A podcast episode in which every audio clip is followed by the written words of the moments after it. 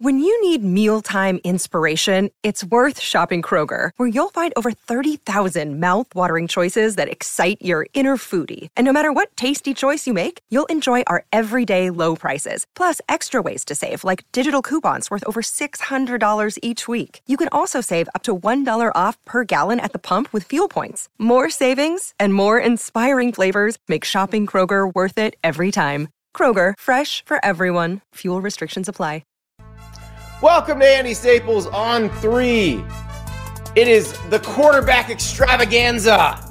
Jesse Simonton will be joining us very shortly to talk about quarterbacks in the 2024 season because we really don't know much about this position. It is not like last year when there were established stars coming into the season. There are a couple stars, but there are no superstars. There is no returning Heisman Trophy winner like Caleb Williams. There, there's none of that. So we got to break down this position. And it stems from a question from our friend Nathan, who always asks such good questions on Dear Andy Days, who wanted to know if we could handicap all the quarterback competitions out there. And Jesse and I got to talking about it. We realized there's not a lot of open competitions. It's actually a lot of teams took transfers, and it's presumed that the transfer is going to start. So we figured we'd get you up to speed on who's where, who we think is going to have a big year in their new system, who we think could be the best quarterbacks in the country, returning or transfer. And we're just going to talk QBs all day. It's tremendous. Plus, later in the show, Justin Hopkins from Scoop Duck will take us on a deep dive into Oregon's schedule because Oregon, 10 and a half win total at FanDuel. That is tied for the most in the country.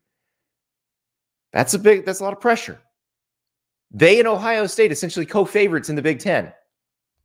So we will talk about that later in the show as well. Little news to break down Keon Sabb, who entered the transfer portal earlier this week, he has committed to Alabama. He was at Michigan as a DB. He's committed to Alabama. And also, we got a little Michigan and Alabama coaching carousel too, but not exactly the, the way you think. Michigan took Brian Brian Jean Marie, Brian Jean Mary, the, the linebackers coach from Tennessee, Tennessee took Alabama's linebackers coach William Inge. Alabama hires Christian Robinson. So because Michigan hired a linebackers coach, Alabama ended up having to hire a linebackers coach. Michigan also has a transfer that lands at Alabama because everything is connected. The college football world in 2024 is all interconnected, which brings us to the quarterback roulette that we will play in the 2024 season and our friend Jesse Simonton from On Three. What's up, Jesse? What's up, Andy? Happy morning to you. Did I explain the the the Alabama Michigan circle of life well enough there? You think? Yeah, yeah. I mean, I, I think I think you're you're pretty spot on. It seems to be all interconnected these days. They are kind of the nexus of the college football universe. yeah, it's like they they they play in the Rose Bowl. It's the last game for Nick Saban. It's the next to last game for Jim Harbaugh and then now they're just maybe they're connected forever. Maybe they're just fused. If, if if some of these quarterbacks wind up moving between those schools that we end up talking about, that would that would be even better. But I don't think we got to worry about that right now. We will talk about Michigan's quarterback situation in a little bit, but let's right now. I want to I want to pose a question to you because we had a segment that people loved before the season last year, and it gave us some entertainment throughout the season. We had a quarterback draft, you and I and basically, you I, you had the first pick, so you picked, then I picked, and we ended up picking 10 quarterbacks apiece. And our friend at Cornwit on Twitter kept score all season. I won because I somehow landed Jayden Daniels in like round six. But you fam- you famously you famously called me a, uh, an idiot because I didn't pick Bo Nix, and you were right. And yet I picked Michael Penix, who was awesome. So it was right. Like, it, it, it, they were all really good, and I had Caleb Williams as the first pick. I mean, it was, yeah. I, I, I had several guys who got injured, but you had Jayden Daniels who just drove you to a title. oh yeah, he was just a machine. So that's what I was trying to think about all day yesterday. I could not figure this out. And so I'm going to put you on the spot and I'm not sure I know my answer yet. I may have to just go with with vibes on my answer. But if we did this today, we're not going to do this today. We'll do it after spring practice because I think we'll have a better idea of who's starting everywhere. We'll, we'll kind of know who's going to be everywhere because I think there's still some movement to be done in the transfer portal. But if we did this again, who would your first pick for 2024 be? So I thought about this too. You obviously posed this to me uh, before coming on. And I think the reason there's not a consensus answer, obviously, because we don't have an obvious number one draft pick quarterback. It's the same reason why EA Sports, there's so much kind of intrigue who's going to be on the cover of the new college football game because there's not an obvious candidate. There's several guys right. who could. It's got to be a current player because they can do that for the first time. So we know they're going right, to do a current that, player. Right. So they want to do a current player, but there is no Caleb Williams. There is no Drake Maye. So I think, and he would not fit. I don't think he would. He doesn't have enough pache or panache uh, to be on the cover because I don't think he's famous enough. But I think I probably would go with Carson Beck, the number one quarterback on the number one team. Um, you know, he probably, if he came out this year, Andy, would be a second round pick. I think he's going to have the opportunity to play himself into that first round conversation a year from now. But you could certainly make a case for Quinn Ewers, who's a guy that we're going to talk about, who could maybe even end up losing his job, you know, depending on how Texas's season goes, uh, or a Shedeur Sanders. You know, I think that there's a handful of guys who you can't really quibble because I think you could make a case or an argument for a number of guys. Yeah, it was really interesting. I I went and looked at some of the draftniks because they always go, you know, a year or so ahead. And I looked at the what the draftniks think about the 2025 NFL draft QB board, and it's clear like they're just saying we've heard of these people. That's yeah. pretty much it. It's like it's like we've heard of Shedeur Sanders and we've heard of Quinn Ewers and we've heard of Carson Beck, but we don't really have an opinion on any of them yet. And it's ah. it's true. It is it is one of those years. Now, when we do that draft, it is about what we think they'll do production wise in college. It is not necessarily what we think of their NFL future. We with Caleb Williams last year, we both wanted him number one. Obviously, he's probably going to be the number one pick in the NFL draft as well. But that doesn't happen every year. There are cases where somebody in college may be more productive and maybe doesn't have the same skill set you need to be a first round draft pick or a top five draft pick in the NFL draft. But after some consideration, I think I figured out who I would pick number one based on who I think is going to have massive production, could be like a potential Heisman Trophy winner or Heisman Trophy finalist. You ready, Jesse? Well, let's hear it. Let's it. Drop it. Jaxson Dart from Ole Miss. Okay, I can see it. You and I have been kind of high on Ole Miss. We've we've certainly uh, discussed Jaxson Dart and, and kind of the Rebels' potential. He's going to be surrounded by, you know, perhaps if not the best, one of the best wide receiver rooms in the SEC. You're bringing in, uh, you know, Juice from South Carolina. Jordan Watkins is back. Harris is back. Uh, we know Lane wants to chuck the pill, and the fact that you don't have Quinshon Judkins behind you anymore, that, that that may be a little more reliant on on Jaxson's arm. Oh so no, they I got, like they got Ulysses there. Bentley, baby. They're I don't they, I don't think they're going to stop running the ball as much as they have. I think that's gonna that's gonna still be the same. In fact, Ulysses Bentley will be the benefactor of all these great receivers they have because because they're going to see some light boxes because they're scared to death of Juice Wells and Tre Harris. But well, they found they have still, the beef too. The, yeah. I mean, the offensive line. They've got the you it's bring two guys from yeah you bring well you bring in two guys from Washington. You bring in yep. uh, Diego Pounds from from North Carolina. I mean, yeah, I, there's a lot to like there. I mean, I'll give you a wild card. I, he certainly would not be. I don't think anyone's first choice. But if you're talking about upside potential, um, probably not going to put up the craziest numbers, so maybe not number one pick style. But in terms of if you're talking about NFL, what if Riley Leonard just hits at Notre Dame?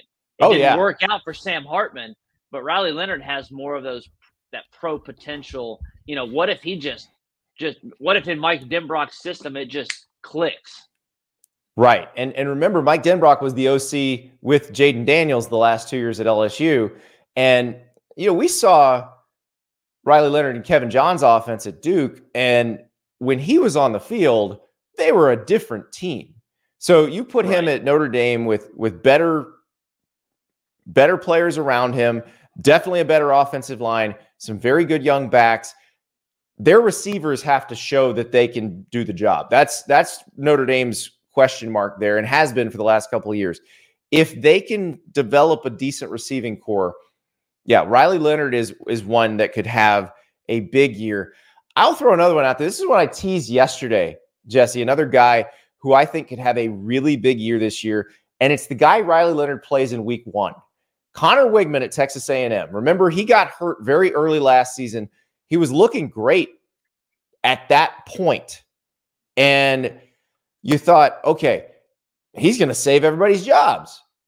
He gets hurt. It doesn't look as good with Max Johnson running it. And now he, all, you know, Jimbo Fisher's out. Bobby Petrino's at Arkansas.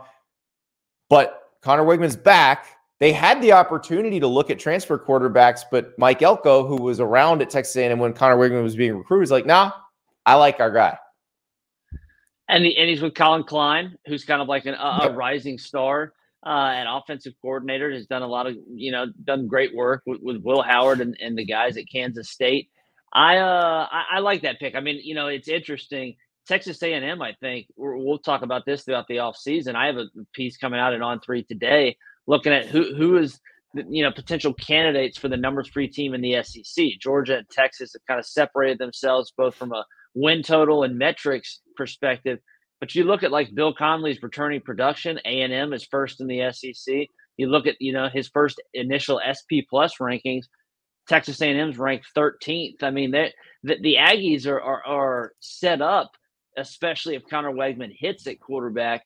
You know, to I think make make some real noise in, in in Elko's first season. So not a bad pick at all. So Louisville Bubs in the chat with a great question. Thoughts on Tyler Shough at Louisville with Brohm? This is a really interesting one. So, for those who don't know Tyler Shough, he was a, a, an Oregon recruit originally. He went to Oregon, looked like he could be a potential starter there, but he had some injuries, and obviously their quarterback situation it didn't work out with him there. He goes to Texas Tech. He is the starter, but he keeps getting hurt. And I still wonder what it would be like if he could be healthy for an entire season because he has the size, he has the, the arm, the speed, all the tools, and he's with Jeff Brohm now. So the, the question I ask for, for Tyler Shough is could he be this year's Michael Penix Jr. from 2022 when he finally had a healthy season? It was his first year with Kalen DeBoer in Washington. You know, he'd, he'd had all the injuries in Indiana, but all of a sudden he blossoms because he's healthy for once and he's in he's working with a quarterback guru who can who can help him along. That could be Tyler Shough this year. It could be, and he, you know, Jeff Brohm has done a really nice job uh, using the transfer portal to kind of continue to supplement Louisville's roster with more and more receiver help. Shough, Shough's on that uh, medical school, you know, time. Uh, yeah, exactly. I think I think he's I think he's been in college for about seven eight years now. So uh, if not now, when I guess. But yeah, I mean that that's an intriguing one, and he's one of many many transfers. You know who they are. I don't know. We can't say that they've been guaranteed the job, but they are they are moving to a new school where they are the presumed starter. Yeah, Jerry, Jerry in the chat. Jaxson Dart has an army of mercenaries at wide receiver. Yeah, well, I, I, I think probably the Ole Miss team might be called an army of mercenaries. But it, yeah, listen, if they all blend together, then you get the A team. So there's nothing wrong with that. Uh, let Let's talk about some young guys, and then we're gonna we'll talk about young guys first, and then we'll talk about the new faces, new places thing because the new faces, new places thing is probably the longest conversation we need to have with the quarterbacks because everybody's moving around. But we'll we'll start with young guys. There's there's three super sophomores that could be breakout superstars or could crumble under the weight of expectation. But they all are very interesting, and we saw them all as a as a. I don't think it was a, it, not everyone was a first time starter in the bowl game, but we saw them kind of taking over in the bowl game. So you've got Jackson Arnold at Oklahoma, you've got Nico Iamaleava at Tennessee, and you got Avery Johnson at Kansas State. I want to add one more. Okay. Aidan Chiles. Oh, that's Aidan a great Chiles. one. and, and, and he's a new face in a new place, but same concept. Yes. yes. Yeah. Yeah. So Aidan Chiles was at Oregon State. He was the freshman. He would come in uh, split time with DJ Uiagalelei. He followed Jonathan Smith to Michigan State. He's the guy at Michigan State this year. That's a great one. So of the of those four, Jesse, who are you most excited to see as the as the starter? I think it's I think it's hard not to say Nico just because there has been so much mania, you know, uh, around his recruitment. The, uh, the, the, you know, he was the first big NIL, at least what as we know of, you know, the first big NIL recipient. Um, so, and and I think we saw two years ago with Hendon Hooker the possibility of Tennessee um, and what that program is capable of if you have kind of you know one of these fighter pilots at quarterback. So is mm-hmm. Nico that? He certainly, I think, of these guys has you know tremendous pressure uh, and you know kind of on his shoulders. There's a lot of the expectations are, are, are sky high for him. So I, I think Nico would be number one. I think after that, it's notable that you know Oklahoma made that decision, and I, I, think it was absolutely the correct one. But they made the decision that hey, you know, we have a really nice guy in in Dillon Gabriel, a guy who's been very productive with us for two years. But let, let's hand the keys to someone that maybe has even higher upside. That, that you know that engine revs just a little bit uh, louder, a little bit faster, and that's you know what five star Jackson Arnold could provide. Will he? I don't know. We kind of saw you know the ups and downs in his first start in that bowl game, but I, that would be probably my one two. So Jackson Arnold and Avery Johnson are are really interesting cases because the guys that they supplant, Dillon Gabriel, who's now at Oregon from Oklahoma, Will Howard, who's now at Ohio State from K State, may be facing off for the Big Ten title, maybe in the playoff, trying to win a national title.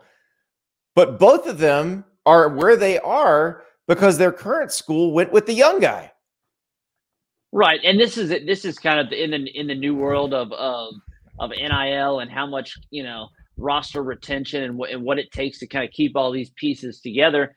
Coaches are banking on you know uh, it's almost like again let's refer it back to the NCAA game. You know, years ago when you were playing that NCAA game, we would folks would be you know cutting you know a 94 junior to sign a 92 freshman and that's yeah. kind of you know because they might have more potential three, you know, two years down the road. And that's kind of a similar situation of these coaches are saying, hey, all right, Avery Johnson, Jackson Arnold, they have multiple years of eligibility remaining. If we bench them, Arch Manning is kind of the, you know, uh, ex- ex- exception to this rule because he is willing to wait. Most of these other guys are not willing to sit, you know, for multiple seasons. And so they're having to kind of move on from some veterans to kind of bank on that upside.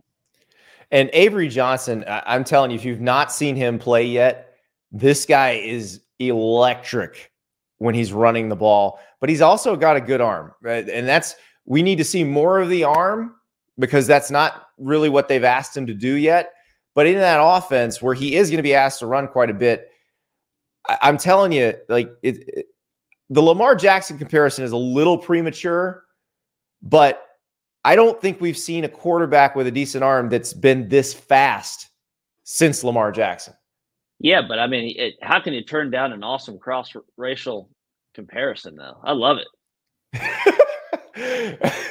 yeah, nobody nobody ever does those, but yeah, I listen. No. This this dude is lightning fast. So that's the thing I want to see is can he develop? Because I, I remember Lamar played in a, a bowl game against Texas A&M his freshman year. Now he had played kind of kind of like Avery Johnson, maybe a little more than Avery Johnson did toward the end of his freshman season. So you had a little better idea of what he was going to be. But that that bowl game was kind of a coming out party for Lamar, and you knew, oh boy, this is going to be special going into the 2016 season, his his sophomore year when he won the Heisman. But Avery Johnson, in terms of ceiling, I'm I'm very excited about him. I think I agree with you on Nico as far as that group goes, though, because one thing with Tennessee's offense that didn't seem to click with Joe Milton is he didn't really, he wasn't a, a, as willing a runner as Hendon Hooker, or wasn't sure. as as good at choosing the like the read option stuff. They didn't run much with him because his instincts weren't as good as Hendon Hooker's were. Nico's instincts are very good. I still I, I keep going back to when I met Nico as a recruit and met his dad for the first time. And his dad is over 300 pounds. He's huge. He's like six six seven, over 300 pounds. And so Nico at the time, I think, was a little less than 200 coming into Tennessee. He's out 220 something pounds. He's probably going to put on more weight, and he's a pretty physical runner. So I think there's a there's a chance he could be very good for Tennessee. So he'll be surrounded let, by more talent this year too. The wide receiver room was not uh, was kind of a I yes. think a letdown a year ago, and they bring in the Temple transfer. You get five star Mike Matthews, Bru McCoy's healthy. Squirrel is going to be a year older. I, I think he's going to be supported a little bit better than than even Joe Milton was last season. Yeah. All right. Let, well, let's talk about the new faces and new places. We talked about Riley Leonard already, but we mentioned that Avery Johnson's ascension puts Will Howard looking for a new school. He winds up at Ohio State. Jackson Arnold's sends Dillon Gabriel looking for a new school. He winds up at Oregon. Those two are kind of headliners because they are getting planted into situations where they have tons of weapons around them. Like in Dillon Gabriel, this offense is absolutely perfect for him. I think Chip Kelly can drop a nice offense for, for Will Howard, too, given the skill set we've seen from him at K State. But so many weapons around both of them and massive expectations. Yeah, and you know, I, I, think the funny thing is Will Howard's a guy that you, you kind of peek at his early Heisman odds. He's way up there. Um, what you know, he's done some nice things at Kansas State. He he won some, you know, led them to a Big Twelve championship game uh, and win over TCU just two years ago. The funny thing is, Andy, I, I think you could absolutely, you know, make a case and argument that by the end of the season, he may not even be Ohio State's starter. That that that quarterback room uh, is super loaded. And you bring in Julian Sayin, you got another five star in, in Air Noland. You still have Kienholz and, and Devin Brown. I don't think all those guys are going to be around post. Oh, they, they, yeah. There's someone, two of them are gone after spring practice. I would imagine. But but but but there, but there's a case that hey, if Howard's not getting it done, um, you know, because last year I think you could make the case that that that Kyle McCord was kind of what was holding the Buckeyes back, and so if if he's not getting it done, you know, he could be a new face in a new place who's then you know m- maybe seeding the, the the ball or or his starting hand to someone else. And and I think that's the case uh, in a number of different places. I don't think that's what's going to happen to Dillon Gabriel at Oregon, but it could. They also signed Dante Moore, you know, as, yeah. as a little insurance there. So it, it's at least on the table, which is again, it just makes this whole deal fascinating because we're talking about two uh, of the four, you know, probably two of the four best teams in the country. Certainly so when we were talking about FanDuel odds. You mentioned that Oregon's 10 and a half. Mm-hmm. There's four teams in the country that have that. It's Georgia, Texas, Oregon, and and uh, Ohio State. So we talked about Tyler Shough, and I, I'm excited about him if he can stay healthy in that offense. Jeff Brohm, by the way, he may be the next master of the transfer portal. Like we may be adding him to the to the Mount Rushmore alongside Mike Norvell and, and Lane Kiffin in terms of guys who who just do the portal really well and can re- rebuild a roster quickly because they've added a lot of talent at Louisville. And so I think Shough can do very well if he stays healthy. Another day is here and you're ready for it. What to wear? Check. Breakfast, lunch, and dinner? Check. Planning for what's next and how to save for it? That's where Bank of America can help. For your financial to-dos, Bank of America has experts ready to help get you closer to your goals. Get started at one of our local financial centers or 24-7 in our mobile banking app. Find a location near you at bankofamerica.com slash talk to us. What would you like the power to do? Mobile banking requires downloading the app and is only available for select devices. Message and data rates may apply. Bank of America and a member FDIC. Who are some of the other guys that you are excited to see in their new spot? Well, I, am going to start with with someone that you just recently sat down with, and and that's DJU. And I don't know if it's yeah. so much as, as excitement as it's just intrigue. What is it going to be like, you know, with his return to the ACC? How is he going to fit in that Mike Norvell offense? You know, part of the the narrative and storyline around DJ has been his reticence. You're talking about Joe Milton, but it's been his reticence to really want to kind of lean into that physical run game to be involved in that, to kind of be, be willing to kind of take some of those shots uh, and and be, being being a willing runner. You know that was not his game really at Oregon State this last season. He really backed off of that. That has been a principle of, of the Mike Norvell offense, though. That was you know one of the elements that made Jordan Travis so successful. So do they lean into that? Is DJ more willing to to be a runner? I don't know. So I'm fascinated to see how it plays out. You know, the, the Seminoles are certainly trying to reload after their awesome 2023 season. He'll be surrounded by a lot of good players again, facing off against Clemson. You know, he, you guys certainly had an interesting conversation. That's one that I think in particular that I, I just am I'm really curious to see how it's all going to unfold. Yeah, I am too, and especially like they go they go at SMU and then Clemson. So we'll see DJU versus Preston Stone, DJU versus Cade Klubnik, and the the Clemson one obviously is going to be just a strange scene with him. For but sure. then you've also got Cam Ward at Miami, who Cam was remember incarnate word, then Washington State. He goes into an offense at Miami that is similar to what he's been running. Shannon Dawson, the OC at Miami, same family tree as as the offenses that that Cam Ward has been running. So that should be an easy transition for him. But let me let me throw this at you. Who has the better year? Cam Ward at Miami or former Miami quarterback Tyler Van Dyke at Wisconsin? I'm I'm going I'm going Cam Ward. I think that the that that Miami, you know, they got Restrepo, they have some other really nice receivers.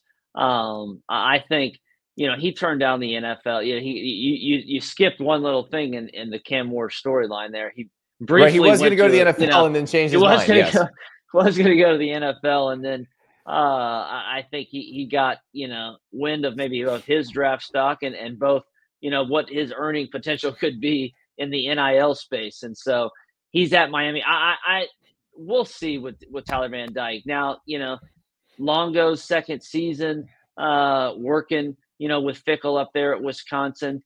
They're they're banking on TVD's got a big arm. You know, what does that wide receiver look, room look like? How does he kind of play? You know, now he's actually, I think, you know, leveling up in competition going to the Big Ten for sure. So I, I would bet on Cam Ward and kind of you know his ability to put up some really big numbers for the Hurricanes this next season. Yeah, the Wisconsin offense though, I was in, I was encouraged because they did run the ball well down the stretch last season.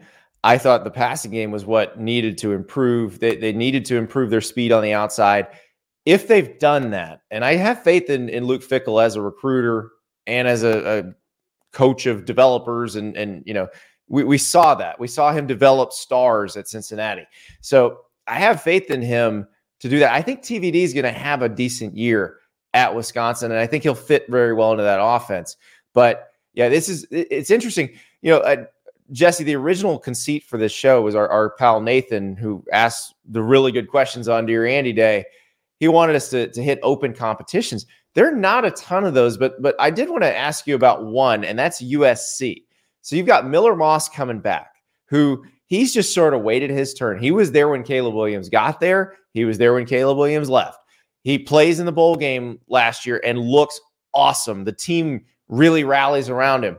But USC did go into the portal and get a quarterback. It was it was the UNLV quarterback Jayden Maiava who had a great year in Brennan Marion's offense as a freshman. And the question is, which of these guys do you think winds up as USC's starter?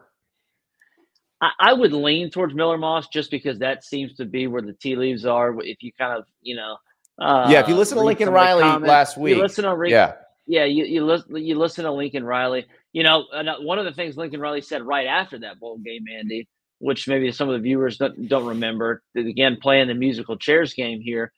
You know, they were USC was famously in it uh, for Will Howard. Lincoln Riley had flown mm-hmm. to Kansas, had had gone to visit Kansas State's quarterback, and it seemed like all you know the stars were aligning for Will Howard to end up you know being the Trojans guy in 2024. Well, then Miller Moss has this awesome game, and right after the game, Lincoln Riley's like, "Yeah, he probably scared off some guys." And sure enough, Will Howard, you know, the crystal balls start changing, and Will Howard's headed to to Ohio State. So I would now, if you had a choice Miller between Moss, USC and Ohio State going into this season, Oh, for sure. I no, I, I, think Will Howard made the correct choice. Uh, yeah. But I think you know he also might have been pushed in a certain direction in terms of, hey, where is my opportunity going to be best served? And Jayden Maiava was a true freshman last year at UNLV, so there's some right. time with him, and and he's going to have he has four more, well, you can redshirt him and then three more years of college eligibility if, if that's how it works out. Uh, fun fact about Jayden Maiava he has seven siblings, Jesse. You ready for the, the, the names of the seven siblings? Is one is one of them Georgia? Because I think he had probably the shortest commitment I've ever seen when he was committed to, to, to he was Georgia. briefly committed to Georgia, seconds. not Georgia, but close. His seven siblings are named Heaven, Saya, Jacob, Justice, Henna, Hyena, and Jason and Jason. Hyena. That's that's feisty. Yeah, That's yeah. This listen, it's it's Hawaii, man. It's different. But so that that's that is probably the the biggest kind of mono e mono competition. But like you said, Lincoln Riley sort of tipped us off. Now here's a here's another one, and this is we we've asked the guys at the Wolverine this, and they, they've all answered the same way. Every time I ask them, is Michigan's starting quarterback currently on its roster? They say, "Eh, probably not.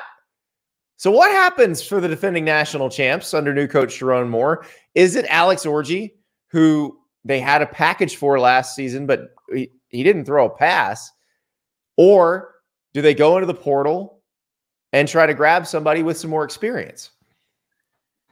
Yeah, or is it the freshman uh, Jadyn Davis, who, who I you know Yeah. blue chip guy, French four star? I, I don't know. You and I kind of you know talked about this last night.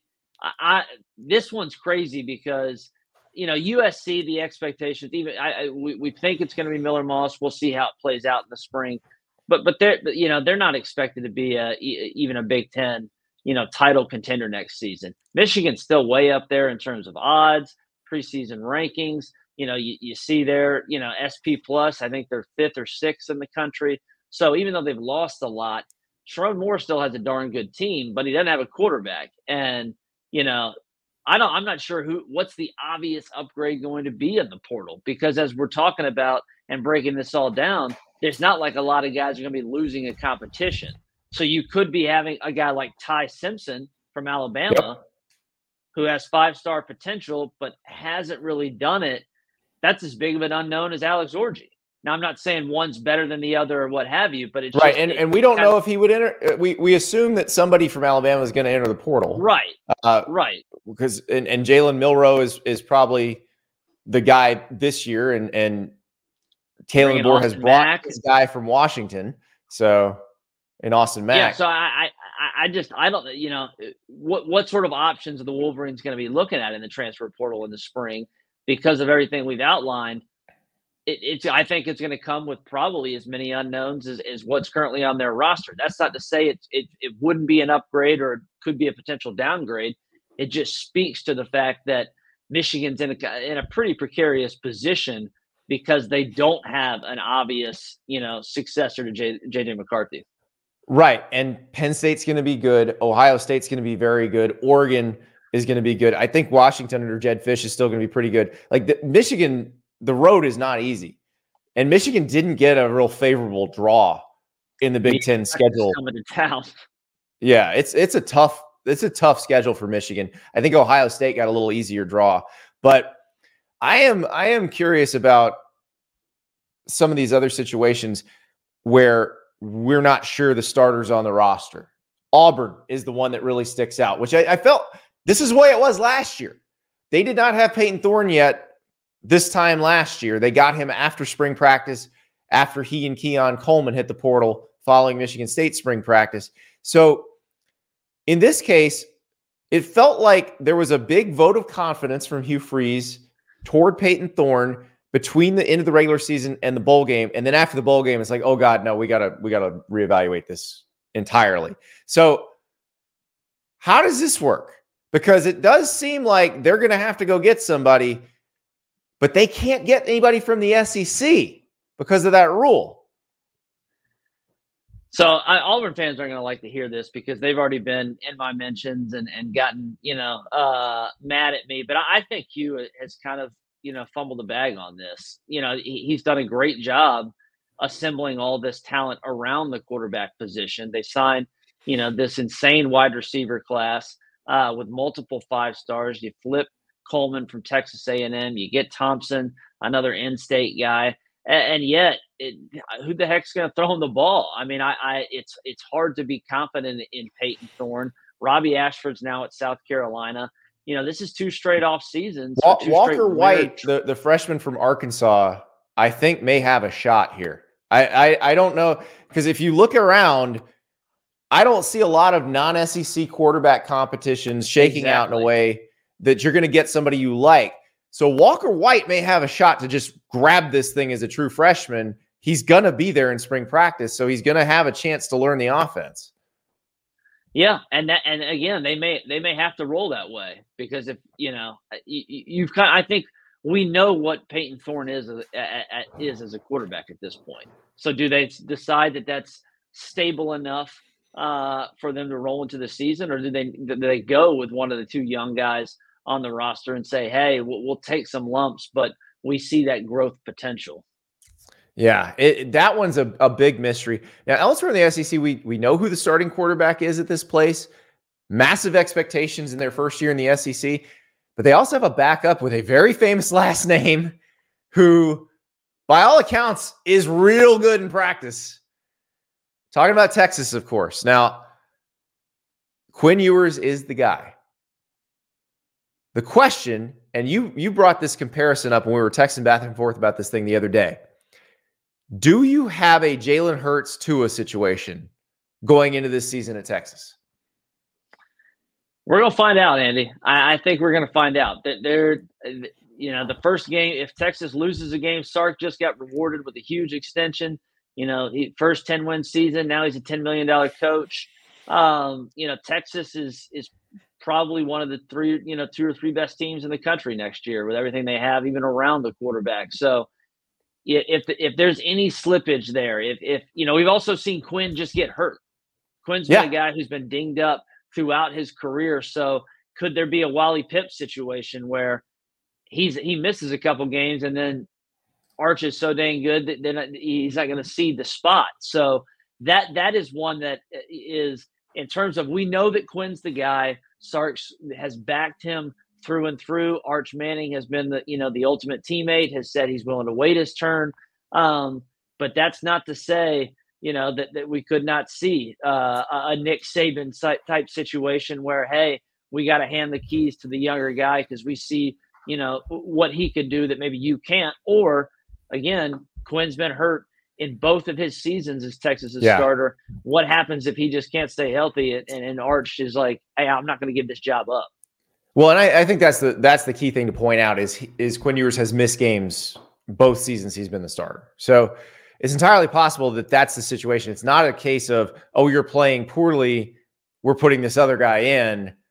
It would be more we have to put this other guy in, and now we have to make a choice afterward. Which we've seen that We've seen it. Like remember, you know, Kirby Smart's second season at Georgia. Yep.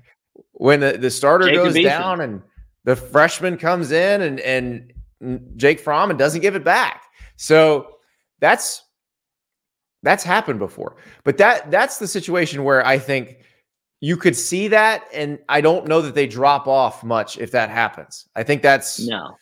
They're, they're probably just as good either way. Now, you mentioned one, and I thought this was interesting too. And this is a, a case, I think, with, with a lot of programs, and this is the situation that Oklahoma was in last year, that K State was in last year. So you got Florida with Graham Mertz in year two as the starter. We've seen transfers who get into their second year as the starter at the new school make some pretty big leaps. We've seen them do pretty well. And I would say that Graham Mertz had a very good end of the season last year at Florida. They're, you know, they're, they're offense wasn't spectacular. Their defense was the bigger problem. But they've got DJ Lagway coming in as a freshman. This is the guy. This is they, they've pinned all their hopes and dreams to him. And I realize that a lot of this depends on how the season goes, whether Billy Napier makes it through the season as Florida's coach. But how quick do you at least sprinkle in DJ Lagway to see what you got there? Well, I, I think that his situation is is tied and kind of tethered to what is happening with Billy Napier in the program. Uh, you know, because I, I, thought Mertz Mertz exceeded my expectations a year ago. He was absolutely not the problem for Florida. What you know, he wasn't an All SEC quarterback, but he was highly capable. He led a, a, a, a solid offense. That again, that defense was the tire fire uh, just historically bad. Uh, but this is, you know, Andy, we, we've discussed this already, and it, it, well, I'm sure we'll dive into it more throughout the offseason. Florida has perhaps the most hellacious schedule I've ever yes. seen in college football when you're talking about Miami, Florida State, and UCF in the non-conference, plus playing the an SEC schedule that has yeah. the likes Georgia, LSU, Texas, Georgia, Ole Miss. Texas.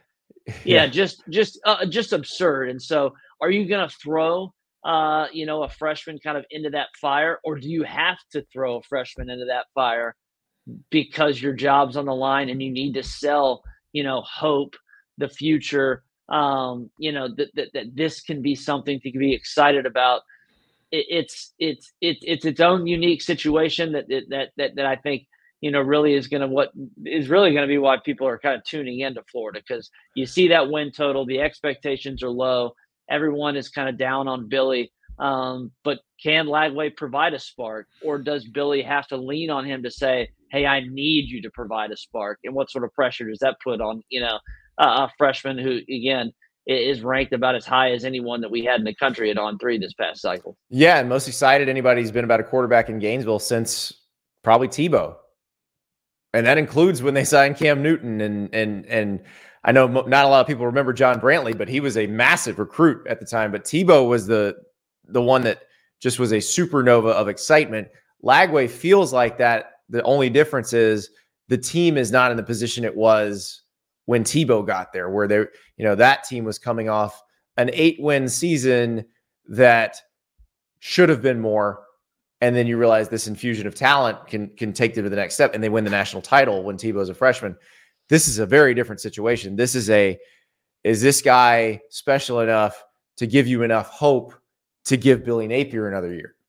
We'll we'll see. And he's stuck and he's stuck around. You know, when when kind yeah. of the rest of that recruiting class crumbled. Yep you know, Lagway and and uh, McCray, that the, the five star pass rusher, were two guys who who you know did ultimately sign with Florida, which was kind of a big, you know, uh, chip for Napier to say, hey, I, I still have investment. We still have buy in here. The number one player is coming to Gainesville.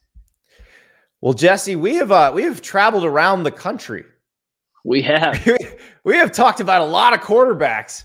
I, I'm really excited about this season because I feel like there's a lot more unknown and it's not just the changes Absolutely. in the schedule, it's not just the changes in the playoff.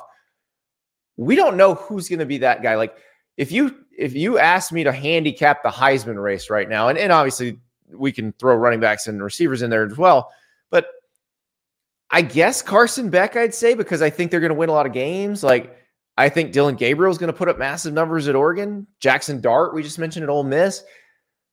But there's going to be somebody that we've not even mentioned that we've not breathed one word about that I bet wins the Heisman.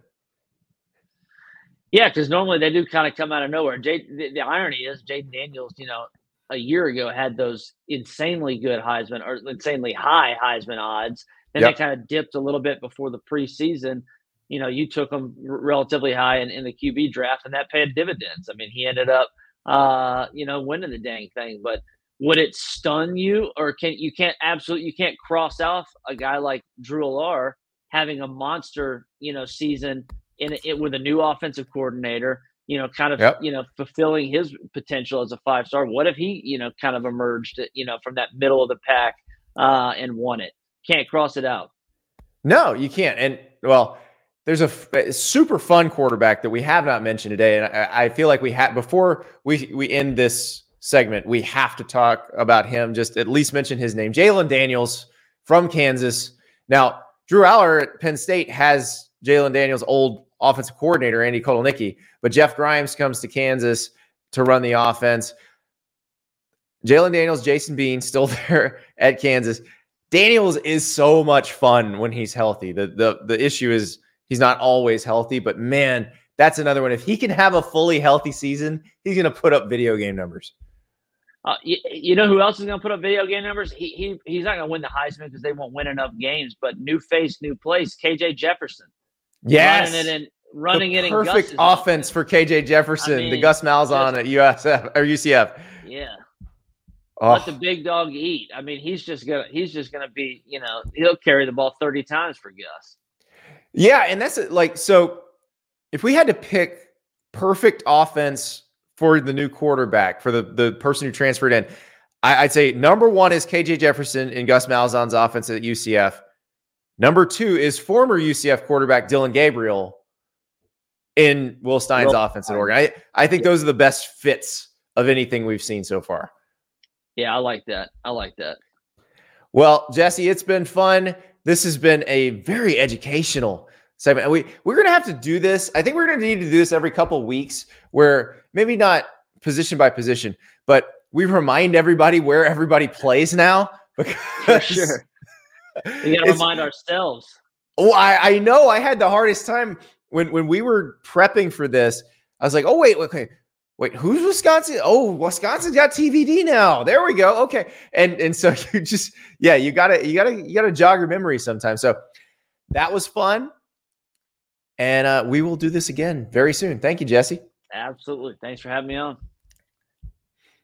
So we talked about Dillon Gabriel and the fit at Oregon. Let's talk a little more about that because the Ducks come into the Big Ten with very high expectations as well they should. But they have not lived up to those expectations the past couple years. So, new quarterback, new league. Can they live up to those expectations? We'll find out. Here is Justin Hopkins from ScoopDuck. We continue our deep dive series into the win totals of some of the most popular teams in the country. Justin Hopkins of ScoopDuck joins us to talk the Oregon Ducks, who are in a very select club right now.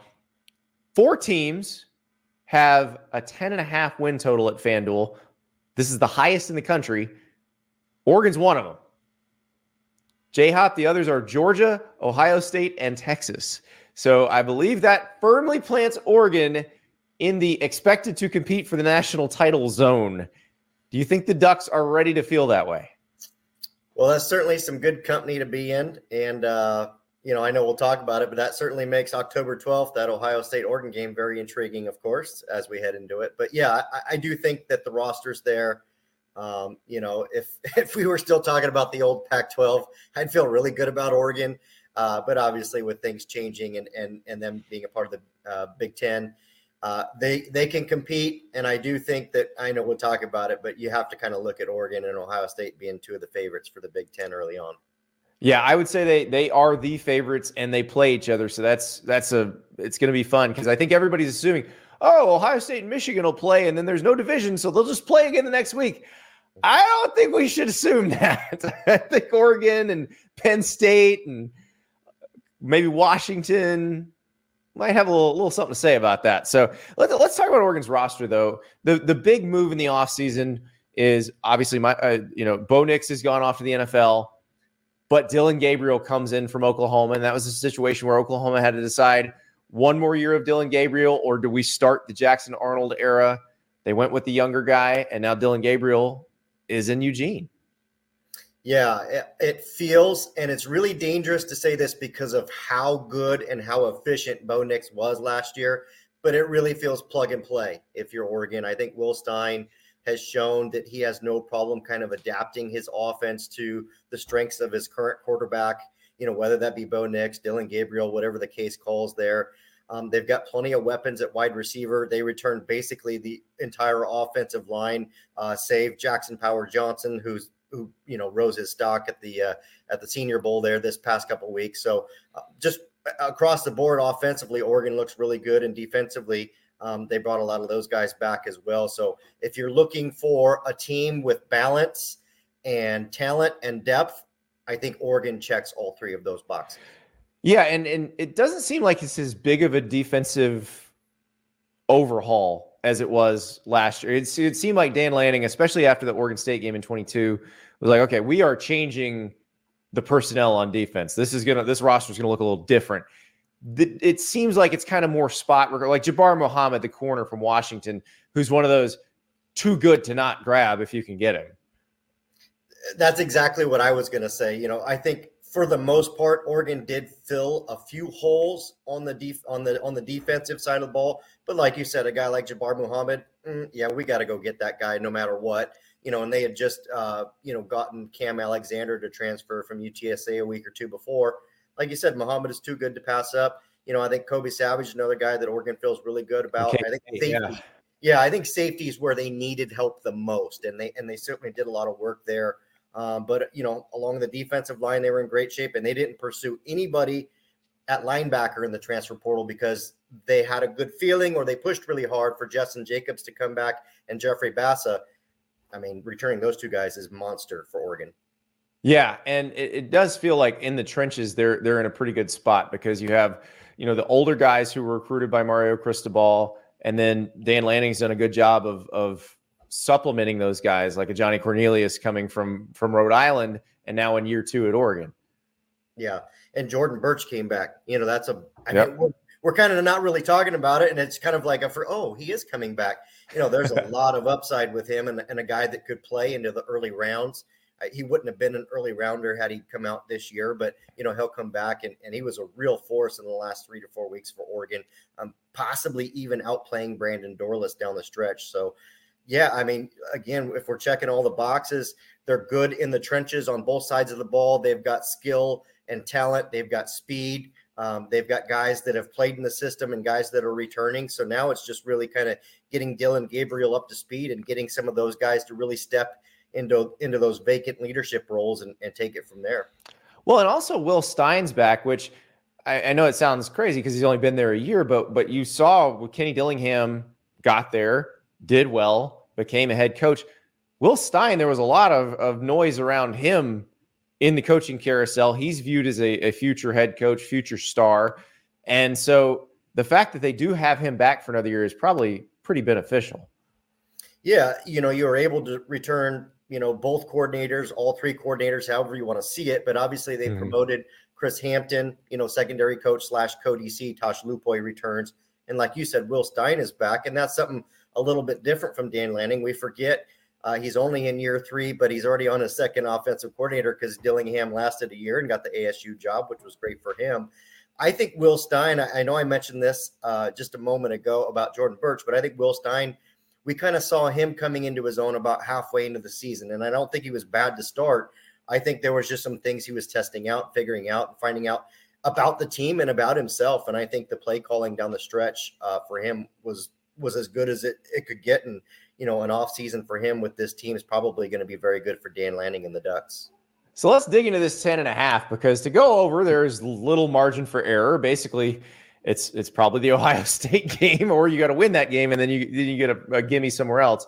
But let's look at this thing because starts out looking very familiar to Oregon fans. You've got Idaho, Boise State, Oregon State in a, a different part of the calendar, but it's still a game in Corvallis and then UCLA. So that's September.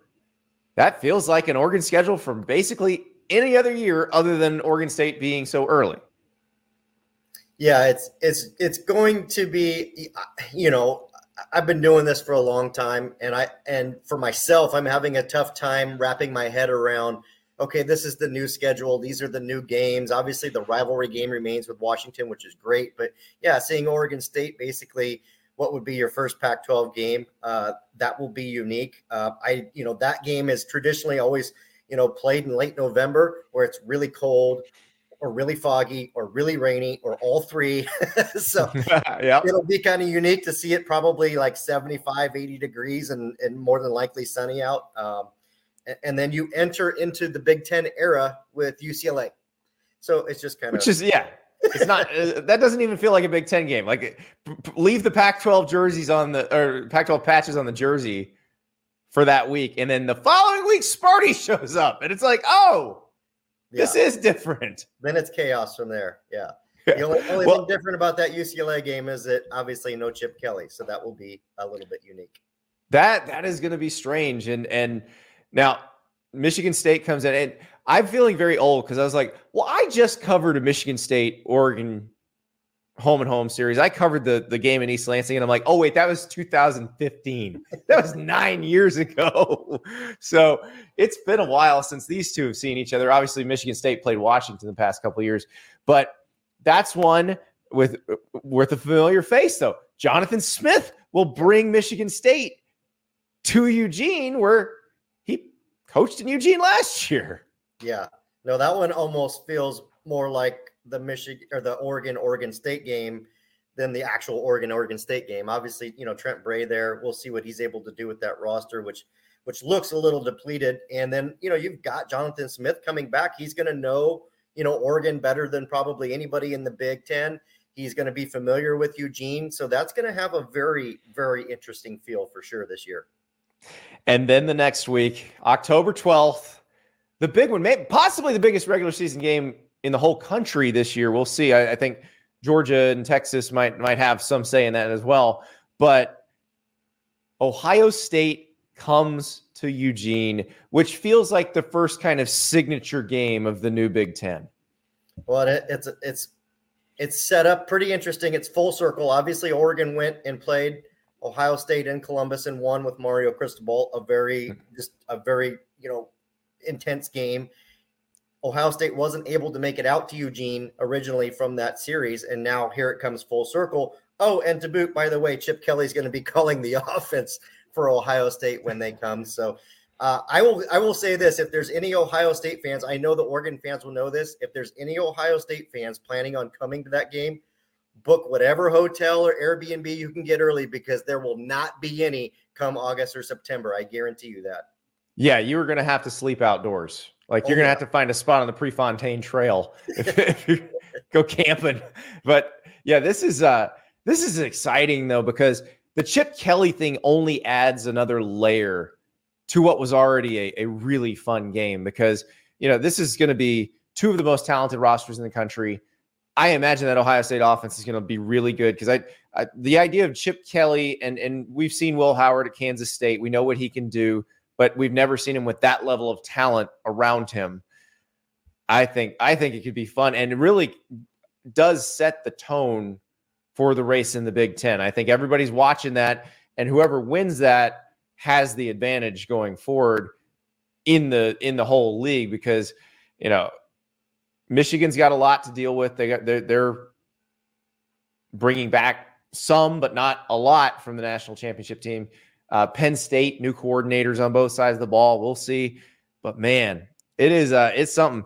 Now, no, no crazy weird storylines for at Purdue or Illinois coming, but um, but that's the that's the other thing is like, do you wonder sometimes, J Hop, like which Big Ten team is going to be the one that they're like, oh, we hate playing those guys? like, who's it going to be? Yeah, who's going to be the thorn in the side? because yeah. you know, anytime previously when Oregon has gone to play in the desert, and whether that's been at ASU or against Arizona, it's just had a hex over Oregon. Always has. I mean, they've managed to win some, they've managed to lose some. They totally shouldn't. And so, yeah, you kind of wonder, like, okay, where's the death zone going to be now for Oregon? Is it? I mean, is it going to be in Indiana? Uh, you know, would it? Could it be up in Michigan? Could it be somewhere? I, it's just, you know, Rutgers could could catch you. I I think there's one and I know we'll get to it, but there's one on this list that kind of has me a bit worried, and and I guess we'll. Oh, I, I, think I know which one it is, but first let's let's go to Ann Arbor. Yeah, November second, and Ann Arbor. Eh, I think there, Ann Arbor has a special place in Oregon history yes. because it was the first place everybody realized how special that Chip Kelly offense was. His first year as OC. Now Michigan was coming off losing to Appalachian State. And I think that Oregon game made it look even worse mm-hmm. because people were like, oh, well, they're just getting destroyed by every. No, no, no. This was a special offense that nobody was prepared for. But now they're coming in. They they may be favored in this game, and it's the defending national champs.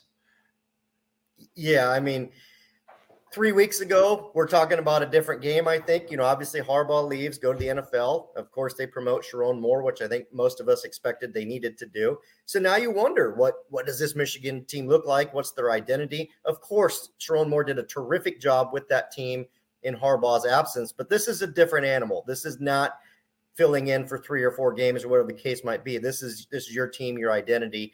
And not to mention they lost a lot of really good coaches and coordinators on that staff. So I think probably yourself and many others like me, just kind of wondering what Michigan team you're going to see this year. I, I don't think that they rebuilt in a way that that makes them a contender like they are, but it's certainly a team that you can't overlook and I'm sure there's many Michigan fans that would love to get a little bit of vengeance for that beatdown. Uh, you know, Dennis Dixon, Chip Kelly, and those guys did oh, on him. God, Dennis Dixon getting hurt. That was against Arizona too, right? That was yeah, not in the desert, but the desert yes. came to Eugene that day. Uh, yeah, it, th- that's going to be fun, and and I think the Sherrod Moore personality or the the desired personality of that team should feel pretty familiar to Dan Lanning and company because it's exactly what they want Oregon to be. Yeah, no, I, I agree. I think he'll do a great job. You know, I think those are you know we're talking about kind of circling back. Oregon and Ohio State very much feels like uh, Oregon and Washington last year, almost at the mm-hmm. same time in the schedule. Two teams that are looking like top five teams, easily top ten teams, and you kind of come out of that game thinking, all right, this is a tone setter, you know, in in college football and in the conference. And then, you know, of course, there was other games that Oregon had to go on to win, uh, you know, after Washington. And Michigan feels like, hey, look, if you are able to get past Ohio State, or if you lose a close one to Ohio State, you got to go and, and beat Michigan, and that's going to be a tough one for sure. So I think this is the one you were talking about, where it might this might be the thorn in the side, and this going to Madison, Wisconsin in November is probably a lot like going to the desert the the Badgers, I I'm very intrigued to see the Badgers this year because I I don't think Luke Fickell would have taken that job if he didn't think there was a capability of them eventually being able to compete for the Big Ten title. They definitely needed to upgrade the speed on the roster based on what we saw last year. Like you saw them come to Washington State, they looked like they couldn't separate at receiver. If they can, there's a chance they can beat just about anybody. Yeah, that, that was the game. You're exactly right. Um, didn't tip that off to you, but you picked up on it. Uh, I'm going to be honest. One of my like bucket list items in the new Big Ten era, the new you know college football Pac-12. That's a place I'm excited to go watch a football game at. I know it's a lively atmosphere, um, and that's the tremendous part about college football are those atmospheres. And like you said, this is a November game. This is going to be pretty much uncharted territory. I agree with you. I think Wisconsin's a team that we all kind of maybe have circled or or you know just like hey question mark is this going to be the year is this a team and I think they'll be a thorn in a lot of people's sides. So yeah, that that Wisconsin game if we're talking about which one are you kind of most worried about out, outside of the obvious ones, I think that might be it. Now, fortunately for Oregon, they do get a week between that and the Washington game which closes the regular season. But they are now uh, now, no more Kalen DeBoer, which is probably great for Oregon because they were 0 3 against Kalen DeBoer Washington teams. But this is a this is a monkey they got to get off their back. Yeah, it, it is. It's it's kind of one of those things you you walk into it maybe a little bit nervous and you shouldn't because you know that if you look at talent wise, if you look at everything else, recruiting, all that, Oregon in spades is is in much better position than Washington. But yeah, you're 0 and 3 against Washington. You need to get this monkey off your back. More than likely, as we both expect, Oregon's going to be playing for a lot on the line. Washington very well could be as well. I don't know that roster. It's just seen a lot of change. So we'll see what they're able to do up there. But yeah, it just it's kind of a game that's like it really ultimately feels like Oregon loses that game badly or beats the brakes off Washington and there's no in between. well, and and win total aside, let's say Oregon does drop one, whether they drop one to Ohio State or drop one elsewhere. The idea of Oregon coming into that game with one conference loss, where if they win it, they're probably in the Big Ten championship game. If they lose it, they're probably out. I mean, that is a that could be a really heavy, heavy version of this rivalry, which is now moved to the like the prime rivalry spot at the end of the season as opposed to the Oregon State game. So now I, I want to ask you, J Hop. Oregon and Oregon State fans will have their own opinions on this, but Oregon fans, do they like that Washington looks like the primary rival now as opposed to Oregon State? Yeah, I think so. Um, you know, it's a very tough thing to do because of the in-state rivalry and it being over 100 years old and it being so storied but yeah it, it, the, the the the blood and the anger and everything about college football that makes it great it's oregon and washington right it, it hasn't been oregon and oregon state it's been oregon and washington and i love the fact that oregon and oregon state were able to figure out a way to continue making that game happen. No, it doesn't carry the same end of season kind of weight that it has, but Washington should be there, especially now that they are in the same conference with Oregon. It just makes so much more sense. And I agree. If you ask any Oregon fan who's the bigger rival, who's the bigger rival, they're gonna they're gonna say Washington nine out of ten times. Well, it is pressure on because the expectations are there. And this is, I, I, I, Dan Lanning's been building to this. This is what he wanted, but now he's got it.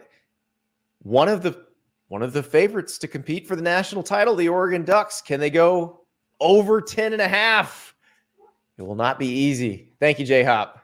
No problem. Thanks, Andy. Every time we talk about all these games that are coming up, these new teams, new conferences, I get more excited. Think about that Oregon Ohio State game at Autzen. Think about the stakes that could be if Oregon has a good season, closes the season against Washington, and needs a win against Washington to get into the Big Ten title game. Think about that. There is so much new stuff combined with some old stuff coming in 2024 I cannot help but get excited. And we should all get excited because the rest of the week we got some big surprises for you. Got some good guests coming up. Uh, the the bookings have been very good. These next few days should be awesome. So keep it locked here. Hit the subscribe button. Hit the like button wherever you are. If you're on YouTube, if you're on Spotify, if you're on Apple Music or Apple Podcasts, wherever you are. And come on back because we got another big show for you on Thursday. We'll talk to you then.